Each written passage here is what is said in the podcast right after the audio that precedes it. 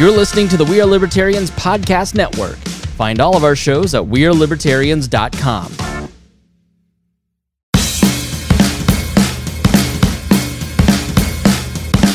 Welcome to the We Are Libertarians Daily Podcast. I am your guest host, Hody Johns, and I am joined by kind of a superhero, and you're going to be really excited. But this is Alicia Dearn, who I am sure if you've been part of the libertarian movement or party before, you know and love. And if not, you've seen her car in full libertarian colors driving down the highway. Alicia, how are you doing today? I'm great. How are you?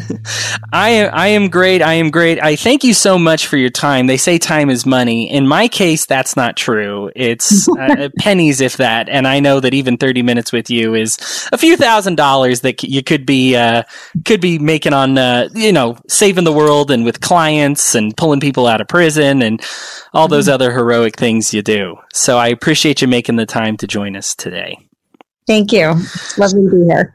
This was, and I don't know if this makes you feel better. This was actually a personal request from somebody. Not only the story, but they actually wanted your perspective on it too.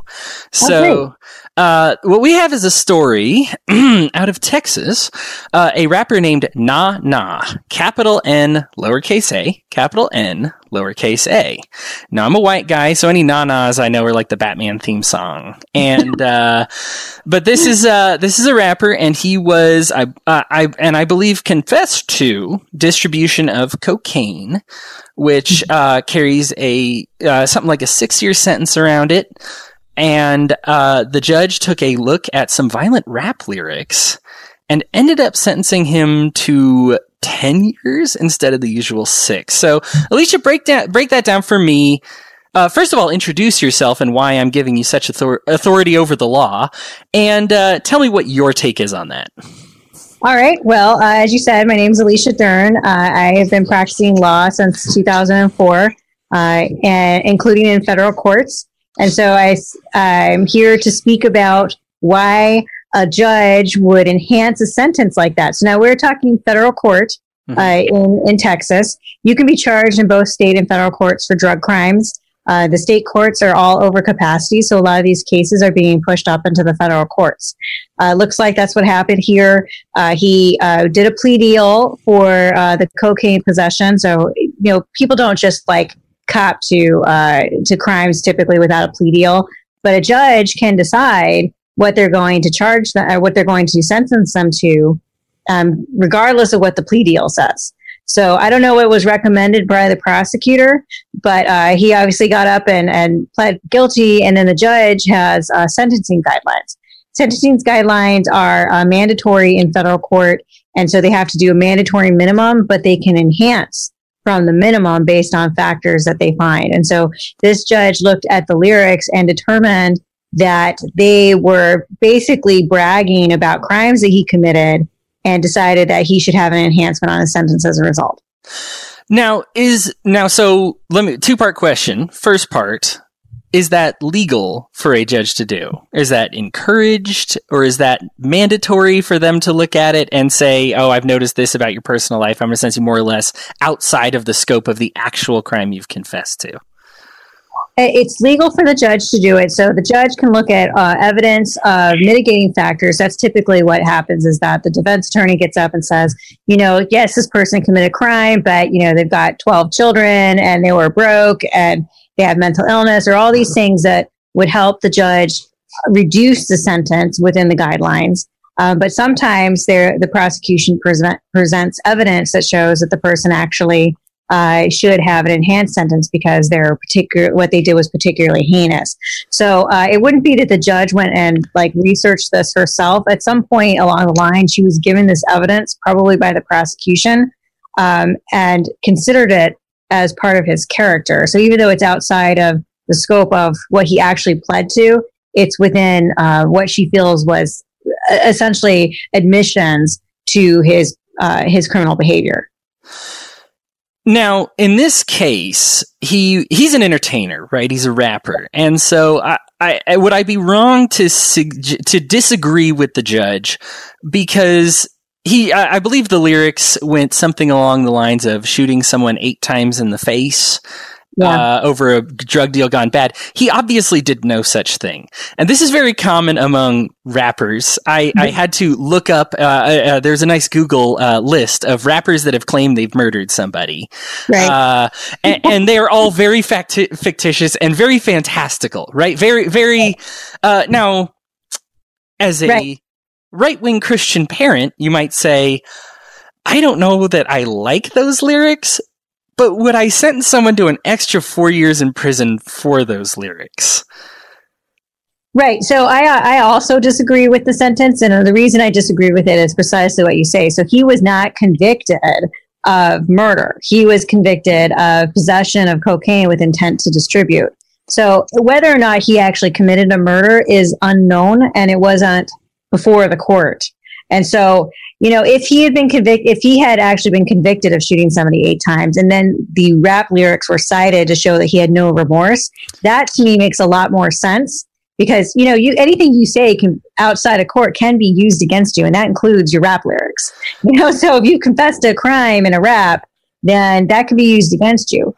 But in this particular case the state did not pr- have the evidence to prove beyond a reasonable doubt that he committed murder i assume because they didn't seem to have charged him with that or they cer- he certainly didn't plead to that um, and it would be unlikely for the U.S. Attorney's Office to drop a murder charge on a plea deal unless they didn't have good evidence. So I'm, I'm thinking that probably um, the murder charge was was either non-existent, he didn't do it, or whatever. Uh-huh. So yeah, I, I agree with you that the uh, that it's problematic to put somebody in jail for four years for exercising speech, even if the speech is bragging about something that would be heinous uh, to normal people. You're still allowed to speak. You know, you, you don't have to.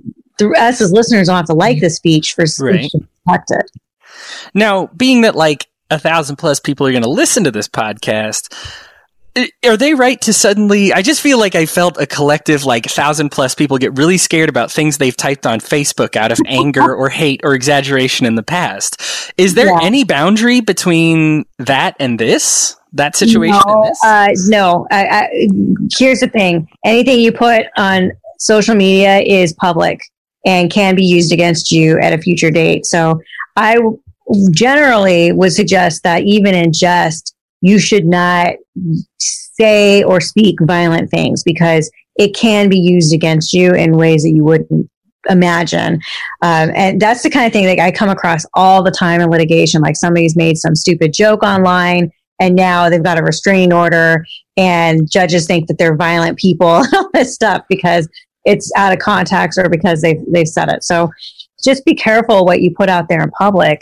But uh, you know, for a rapper, this is art, and it is. So it should be really treated carefully before we start um, sentencing people to enhanced sentences because of the artwork that they put out there. That we are absolutely certain that that uh, that that rap was actually admission to a crime. And, and from what I read in the article, that's what the judge thinks it was. But if there isn't any evidence besides that, which is what his defense attorneys are saying, that's that's a problematic thing. Um, I do think that uh, I, I will say for certain he will appeal this. Um, almost all things are appealed in criminal court, so it wouldn't even be unusual for him to appeal it. Um, but whether the Fifth Circuit uh, decides to uphold the sentence or not is a different question. Okay. It's Texas. They tend to be the Fifth Circuit's very conservative when it comes to the criminal justice uh, stuff. The judge is probably going to be given deference, so that's a little scary. I mean, it's very scary. Like I said, I'm. I mean, I'm thinking about everything that I've said in public now. Now, are, do Miranda rights come into this at all? Like, if I've been told anything you say can and will be used against you in court, how is that? You, I've been told that that's proactive and not retroactive of everything that I've said before. You're Right. saying you're telling me that's not the case, though. That No, I'm, oh, all I'm telling you is that once once you're arrested, okay, so anything you say publicly can be used against you at any time period. okay, And uh, once you're arrested, you get detained and they arrest you. Mhm. Um, then they have to Mirandize you at that point to warn you against speaking to the police. So that's where your Fifth Amendment right that okay, allows you the right to remain silent. But anything you put out in the public domain, or if you're talking to your jail cell mate, you know they record that stuff. They put plants in jail cells. Like there's all kinds of ways that um, the police get admissions out of people that can be used against them that you that are very sneaky and you wouldn't realize. So let's let's move to the next step of this then. What how are how is the libertarian to react both to this case and to maybe the climate in the country in general? What can we do culture wise, politically, what can we say? Is there a movement to get behind? What do we do to stop this type of thing? Because we see it happen here with this rapper who we may or may yeah. not like. And right. then, like I said, you think about your Facebook wall and then what's it? The average person unknowingly commits three felonies a day without knowing it or yeah, something. And then all of a sudden you get arrested for something like that. And then the thing you said on your Facebook book wall about your ex. And then all of a sudden you're in a lot of trouble. What do we do? Right. Well, I think that we need to, to really pursue uh, criminal justice reform in this country. Our civil rights have been massively eroded in this area, I think, more than any other area. To me, the, the mass incarceration we have is a human rights crisis in this country. Uh, and the reason we have mass incarceration is because of the drug war, because militarization of the police, and all the deference that the courts give to the trial judges in favor of uh, heavy enforcement and uh, draconian sentences. So we have all these victimless crimes resulting in people's lives being ruined because they're now in, you know convicted of crimes and in jail for years, or even if they're on probation, they've got records. Um, we've got police who know that they can abuse our civil rights and do because they can get away with it because the judges give them deference, the juries give them deference, and the Court of Appeals give them deference. Uh, there has to be, I think, a focus. And, and this is not just something libertarian. I think that a lot of groups in the country could work together to really focus on how bad and abusive the criminal justice system has gotten and, and that it's turned us into a very scary police state. Since we're getting there on time, give me Alicia Dearn's number one thing to fix about criminal justice reform. Where do we? Where's what's number one? Me, it's always the drug war. I, we need to decriminalize drugs. Uh, I think that if we decriminalize drugs, even, even if we just did marijuana to start, uh, reduction in violent crime would be tremendous. Not only would we let out all of these vi- uh, non-violent uh, criminals and allow people to live their lives and to reform and, and to be good members of society. But we would reduce the violent crime. You know, when you have an economy, a black market economy around drugs, those people still they're they're still doing business, but they're their own enforcement. So if somebody doesn't pay them, they respond with violence instead of with a lawsuit. And so, you know, that's why we have so much violent crime. We have smuggling, we have fighting with the police. Yeah. We can get rid of murder, we could massively drop the murder rates and the assault rates and the, the gun crime rates if we simply uh, decriminalized drugs and treated it as a public health issue. It's one of those things where I probably wouldn't get along personally with like Nana, but him having cocaine with the intent to sell it, right. I don't like that either. I'm not a recreational cocaine guy, but I also don't hate him to the point where I want to pay to house him for a long time. And I really don't want to pay to house him for an extra four years because he made some goofy lyrics. Like I'm paying me, the taxpayer, I'm going to pay and four years of room and board and housing and food for somebody that I don't like now. right. right. And now his life is potentially ruined. When he gets back out, what's he going to do? He's going to have to resort back to crime because he's going to be unemployable. Uh, and somebody else has just filled his shoes because there's the demand for cocaine. Like I have never once used cocaine. I will never use cocaine. That's not just me. Good. Yeah. I'm not a recreational drug user. Yeah. Uh, and I don't want my family members and my loved ones to be addicted to drugs. But I would much rather treat that like we do alcoholism uh, as a, a, public health issue, or like we should be treating, you know, um, opioids and things like that. We should treat this as people have a disease that they need help with. Uh, it, when we start trying to criminalize behavior like that, we absolutely fail. We saw it in the prohibition era with um, alcohol. We, it's not like this is a novel idea. you know, we know what happens when you decriminalize. Yep. We know what happens with Portugal uh, why people are so, so, much emotion around this and they're not thinking clearly about all the lives that they're ruining by having uh, heavy war on drug law enforcement instead of uh, you know healthcare for people who are addicted Right. I'm saying even if you hate the drug, uh, even if you're talking out of hate for drug users, don't you love your own money enough that you don't want to pay for it? Well, okay. So we're getting, we're, we're there. Uh, we do a thing called final thoughts on the network. I will give you my final thoughts. Uh, and that is, I think that Alicia is spot on when she says we need to start with drug reform because there's a lot of things that libertarians believe that the rest of the country is frankly not ready for yet, doesn't want yet, and they're scared of. And, you know, we'll, we'll work them there. We'll work them there. But one of the things that they've come around on is this drug war.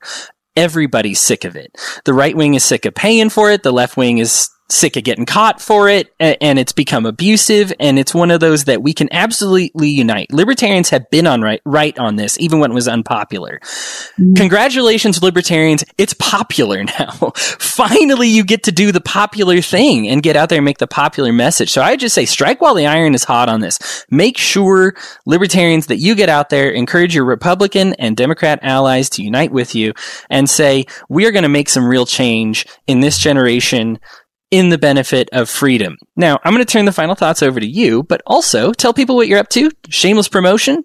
Uh, how can they reach you if they have more questions for you? Anything like that? Okay, great. Well, my final thoughts is Canada just decriminalized uh, marijuana for recreational and uh, medicinal use that is such a great step forward, I think, for Canada. And I think that the United States might follow. So, you know, we won't get, I'd like to see all drugs decriminalized, but we uh, start with marijuana. Then maybe it becomes less scary to all the people who are worried that the streets are going to be overrun with drug addicts. So uh, I, I, see that as a good thing. And as far as what I'm doing, I'm uh, I'm practicing law as usual. I'm kind of all over the place. Um, I am happy to answer questions if anybody needs any legal advice or uh, wants to reach out to me. My law firm is called Bellatrix. That's B as in boy, E L L A T R I X. It's named after a star in Orion. Um, and uh, my website is bellatrixlaw.com. I have a contact page with all of my information, or you can email us through there, um, and we'll get back to you with any help we can provide. Awesome. Thank you again so much for uh, your valuable time, Alicia, and putting your input or giving us your input on this subject. It means a lot to us on the network, and your expertise is a lot better than anything I would have given them. Thank you for having me. No problem at all. You folks have a great day.